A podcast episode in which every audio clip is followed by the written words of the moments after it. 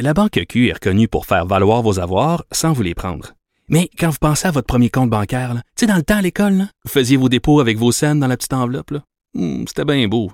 Mais avec le temps, à ce compte-là vous a coûté des milliers de dollars en frais, puis vous ne faites pas une scène d'intérêt. Avec la Banque Q, vous obtenez des intérêts élevés et aucun frais sur vos services bancaires courants. Autrement dit, ça fait pas mal plus de scènes dans votre enveloppe, ça. Banque Q. Faites valoir vos avoirs. Visitez banqueq.ca pour en savoir plus. Geneviève Peterson. Elle réécrit le scénario de l'actualité tous les jours. Vous écoutez Geneviève Peterson. Cube Radio. On parle avec Jean-Louis Fortin, qui est notre directeur euh, du bureau d'enquête, parce que l'UPAC, ce matin, déposait euh, son rapport annuel. Jean-Louis, salut. Ben oui, salut Geneviève. Euh, bon. c'est un événement rare. Hein? Ça, on, ça arrive bien qu'une fois par année. Ça, c'est dans le cas du PAC, oui. C'est-à-dire qu'ils ont un rapport annuel à déposer, mais c'est aussi la seule fois de l'année où on peut poser des questions au patron de l'UPAC. Quand même fort, quelqu'un qui, qui gère à peu près 30, 35 millions de fonds publics, euh, mais à qui on peut parler une fois par année, fait qu'on on en profite, puis c'est aujourd'hui le grand jour. Ben oui, puis j'ai envie de te demander, euh, bon, c'est le commissaire, à, le commissaire, pardon, à la lutte à la corruption, euh, Frédéric Godreau. Euh, lui, il réitère sa confiance envers le travail des enquêteurs euh, de l'UPAC. On en a parlé beaucoup de ce travail-là, toi et moi ici à l'émission. Vous en avez parlé au bureau d'enquête ou ça de nombreuses reprises. Est-ce que c'est déconnecté comme vision selon toi? Ben, je je pense que toutes les critiques à l'endroit de l'UPAC dans la dernière année ou deux sont parfaitement justifiées. Et, et, Frédéric Gaudreau le reconnaît, là, il sait que l'UPAC est une organisation qui a une belle et grosse côte à remonter dans, dans l'opinion publique, c'est clair. Euh, on ne compte plus les, les projets d'enquête qui ont, qui ont abouti dans le mur. Euh, je fais juste penser, je, je pourrais passer 20 minutes à te les nommer, je ne le ferai pas, là, mais le projet Justesse, les collecteurs de fonds libéraux, Mm. sous écoute électronique qui avait été enregistré de sortes de façons. Écoute, on les entendait même dire qu'ils s'attendaient à se faire passer une note, un projet qui a abouti finalement dans le mur pour des questions de gestion de la preuve informatique. Puis, euh, tout ça pour te dire que l'UPAC a connu beaucoup d'échecs. Le dernier en date, euh, Nathalie Normando, pas parce qu'on avait jugé Nathalie Normando sur le fond, l'ancienne vice-première ministre qui était accusée de corruption, mais parce que elle a bénéficié d'un, arrêt de Jordan, des délais judiciaires déraisonnables. Donc, la grande question qui se posait, c'est est-ce que l'UPAC et l'organisation euh, euh, qu'il nous faut pour lutter contre la corruption, est-ce qu'ils font bien leur travail? Est-ce qu'il ne faudrait pas s'y prendre autrement parce que une organisation qui coûte cher et qui n'a pas beaucoup de résultats? Ben oui, puis. Oui, vas-y, vas-y, continue.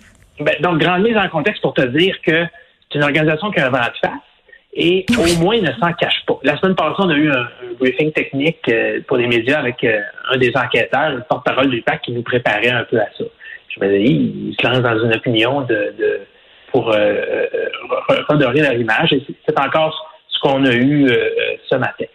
Ce que, j'ai trouvé intéressant dans le cas de, de, de Frédéric Gaudreau ce matin, le patron de l'UPAC, Oui. que sur le fond, j'avais hâte de l'entendre là-dessus. Tu sais, Nathalie Normando avait été, elle a été euh, euh, libérée de toute accusation. Ouais, le bénéfice de l'arrêt Jordan. C'est ça. Lui, il dit encore, notre preuve était solide. On avait des bonnes raisons de l'arrêter et de l'accuser. Hmm. Comme une petite réplique de dire, si on avait pu présenter nos arguments devant le juge, puis montrer nos preuves, puis montrer que, selon nous, Nathalie Normando, elle a commis de l'abus de confiance euh, en autorisant des, euh, des, des subventions euh, qui bénéficiaient à des entreprises qui finançaient le Parti libéral, on aurait peut-être une chance de l'envoyer en prison. Qu'est-ce que ça veut dire? Là? Je- Il n'a pas dit ça de texto comme Non, mais attends, il a admis quand même que l'enquête sur les fuites a nuit dans, dans le dossier des ex-ministres. On parle de Nathalie Normando, mais aussi Marc-Yvan Côté.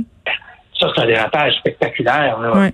Le- et, et- et plus on en apprend sur cette enquête-là, donc je te rappelle, l'ancien patron euh, de l'UPAC, Robert Lafrenière, qui avait lancé une enquête pour trouver, et là, ce sont ses mots à lui, le bandit qui avait fourni l'information à plusieurs médias, dont Québécois, dont Radio-Canada. puis, euh, beaucoup de médias avaient eu des informations privilégiées de l'UPAC. Mhm. Lafrenière a toujours dit vouloir trouver donc qui aurait fourni ces informations-là, mais ça a mené essentiellement à, selon ce qu'on ce qu'on comprend, là, selon ce que le BEI trouve, toutes sortes de dérapages policiers, euh, des allégations même de fabrication de preuves euh, qui visent certains membres de l'état-major de l'UPAC. Euh, donc, c'est grave là, quand la police fabrique la preuve. Et oui, effectivement, ça ennuie, puis c'est ce qui fait qu'il y a eu toutes sortes de délais dans le procès de Nathalie Normando. L'UPAC doit composer avec ça aujourd'hui.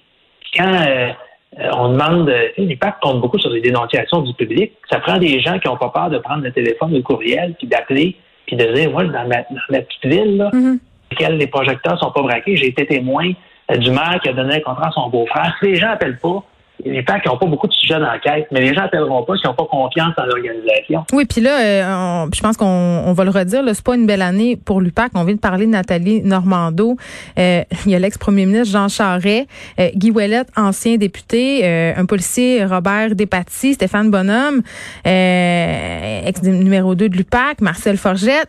Poursuivre, tous ces gens-là là, poursuivent l'État en raison de dossiers qui impliquent l'UPAC. Puis on ne sait pas encore si Nathalie Normando va les poursuivre, va poursuivre l'État aussi, mais c'est pas exclu. Là. Oui, mais dans le cas de Nathalie Normando, euh, c'est évidemment elle qui, qui, est maître de, la poursuite ou pas, c'est-à-dire qu'elle va mm. décider de se, lancer dans une autre saga judiciaire. mon, impression, c'est qu'elle en a assez. Je pense pas qu'elle veut se retrouver de sitôt sur les projecteurs euh, et, dans les palais de justice, mais tu as raison de la liste que tu fais est très, très pertinente. Le Jean Charest poursuit pour un million. Euh, Guy Wallet poursuit pour, euh, pour 550 000, les deux policiers pour euh, plus de 2 millions. Hmm.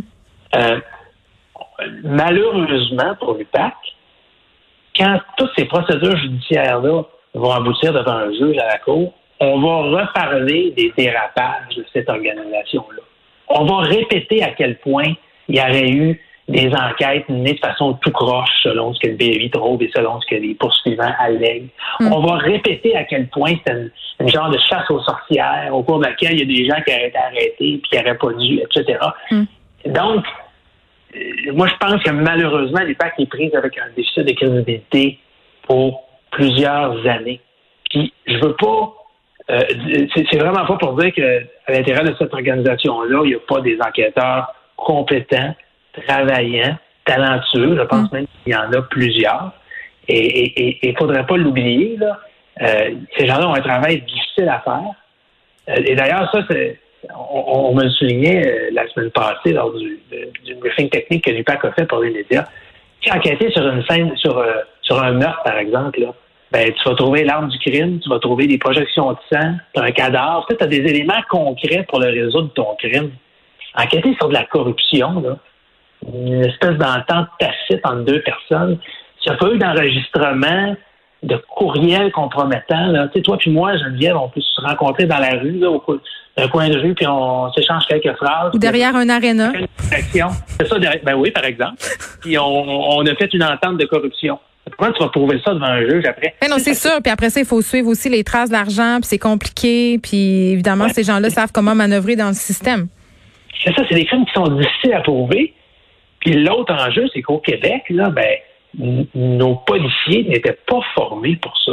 Nos policiers à l'école de police à Nicolette, ils apprennent, ils apprennent l'usage de la force, ils apprennent comment conduire une voiture euh, rapidement pour, euh, euh, rattraper un suspect. Ils apprennent pas nécessairement la, la, structure d'un appel d'offres puis euh, les, les, les, voies que les bandits prennent. Oui, mais attends, Jean-Louis, euh, les policiers qui se ramassent à l'UPAC ou qui se ramassent dans d'autres départements où on, a, on fait des enquêtes spécifiques, ils ont des formations, ils ont des spécialisations, ils font des années de terrain, là.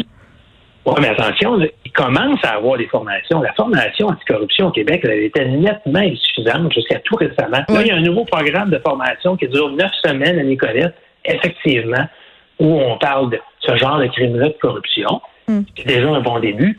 Mais pour diriger moi-même une équipe d'enquêteurs, pas des enquêteurs de police, bien sûr, des enquêteurs, des journalistes, là. on fait mhm. un peu le même métier, mais pas dans les mêmes conditions, puis on n'a pas le même, le même but. Ouais. Vous quelque chose, un enquêteur chevronné, là, c'est pas neuf semaines, c'est même c'est pas neuf mois que ça prend pour former. Là. C'est des années et des années et des années de travail. Des, ça prend des gens qui ont 10, 15, 20 ans de métier, qui finissent par voir un dossier dans son ensemble, puis se ah, ah, la preuve est là, puis mm. ah, il ne faut pas s'attendre à ce que l'année prochaine ou dans deux ans, on ait une UPAC euh, super efficace euh, qui, arrête euh, tous les bandits qui mériteraient de se faire passer les menaces. C'est un processus, malheureusement, avec lequel il faudra être patient parce que ça va être long. Ben oui, puis en même temps, je me demande est-ce que ce serait pas une bonne affaire, c'est peut-être de dire ça, mais euh, de tout effacer puis de recommencer avec une autre une autre unité. Parce que là, qu'est-ce qu'on fait pour un redorer l'image de l'UPAC auprès du public, euh, deux euh, comment relever l'UPAC de tout ça là, parce que il faut la remettre sur la route, l'unité permanente anticorruption. comment l'UPAC peut se relever de ça? Est-ce que c'est possible? Oui, mais ça va être long. Je pense que la meilleure façon de faire, ça va être de mener à bien des enquêtes solides avec des résultats concrets. Il faut qu'il y ait des résultats. Les gens, c'est pas compliqué. Ils veulent voir, ils veulent voir des crosseurs en prison. OK, mais il y en a-tu? On peut-tu en souligner des bons coups de l'UPAC ben, euh, récemment? A, mais, l'UPAC a fait des bons coups au, début de, son histoire. Hein? Euh, Gilles Vaillancourt, l'ancien maire de Laval, il a été en prison. Michael Applebaum, l'ancien maire de Montréal, il a été en prison. Hmm. Ces gens-là sont des criminels reconnus. Euh, ça a été euh, prouvé devant le tribunal. Mais depuis deux, trois ans, ben là, l'ancien euh, vice-directeur des travaux publics d'une municipalité que personne ne connaît, c'est pas des gros poissons, malheureusement. Et ça, ça nuit, ça nuit à l'UPAC. La meilleure façon de redorer leur image, c'est de faire un gros coup, un gros coup, mais tu peux pas sauter d'étape. Euh, tu veux pas arriver avec une preuve à moitié cuite devant un juge qui va dire bon mais ça tient pas la route puis ça, ça saute à l'étape d'enquête préliminaire. tu, tu veux. Tu veux avoir des, preuves solides. Puis voilà, c'est ouais. Puis est-ce que M. Godreau, c'est l'homme de la situation, a quand même voulu s'éloigner de l'époque Robert euh, Lafrenière, qui était anciennement à la tête du corps euh, euh, policier? Évidemment, je pense qu'il veut montrer qu'on est ailleurs. Oui, puis Frédéric Gaudreau, je dois te le dire, j'ai jamais entendu de commentaires négatifs à son endroit. les gens qui le connaissent me l'ont tous décrit comme quelqu'un euh, d'intelligent, quelqu'un qui gère bien son personnel avec une bonne tête ses épaules. Alors, à la question est-ce que c'est l'homme de la situation, moi, j'ai aucun élément pour te dire que non. Je pense qu'il va falloir le laisser faire, ses, son travail avec des années. Mais ça fait deux ans de suite qu'il nous dit qu'il est conscient qu'il y a une côte à remonter, qu'il est en opération de relations publiques, un mm-hmm. genre de damage control. Là, ça va être le temps, là, peut-être l'année prochaine, qu'il arrive avec des résultats. Il faut livrer. C'est ça. On peut, on, peut être patient jusqu'à un certain point, mais je pense que dans l'opinion publique, tu posais la question tantôt, est-ce que l'IPAC, est-ce qu'on devrait tout effacer et recommencer à zéro? Moi, je pense pas. Moi, je pense qu'il y a quand même des beaux acquis en lutte anticorruption au Québec, au sein même de cette organisation-là. Donc, je pense pas que demain matin, dire on, va créer un nouvel acronyme, une nouvelle probablement plus long et plus compliqué, là, ça, ça réglerait les choses. Laissons-les travailler, laissons-les, ils, ont embauché, ils sont rendus maintenant 85 enquêteurs, ils vont tous suivre la formation. Ils ont embauché des experts, justement, en fiscalité, en crime économique, des avocats spécialisés, euh, des PCP qui commencent à travailler avec eux. Laissons-les se réorganiser. Puis reparlons-nous l'année prochaine. J'espère qu'on va se reparler euh, avant ça quand même, Jean-Louis, honnêtement. Mais en, attendant, on va attendre les résultats euh, en mangeant du popcorn. C'est ce que je dirais. C'est en manger beaucoup du popcorn en attendant les résultats. un petit peu par un petit peu euh, un quart de tasse par jour. Jean-Louis Fortin, merci, directeur du bureau d'enquête de Québécois. On se rappelle que l'UPAC déposait ce matin son rapport annuel.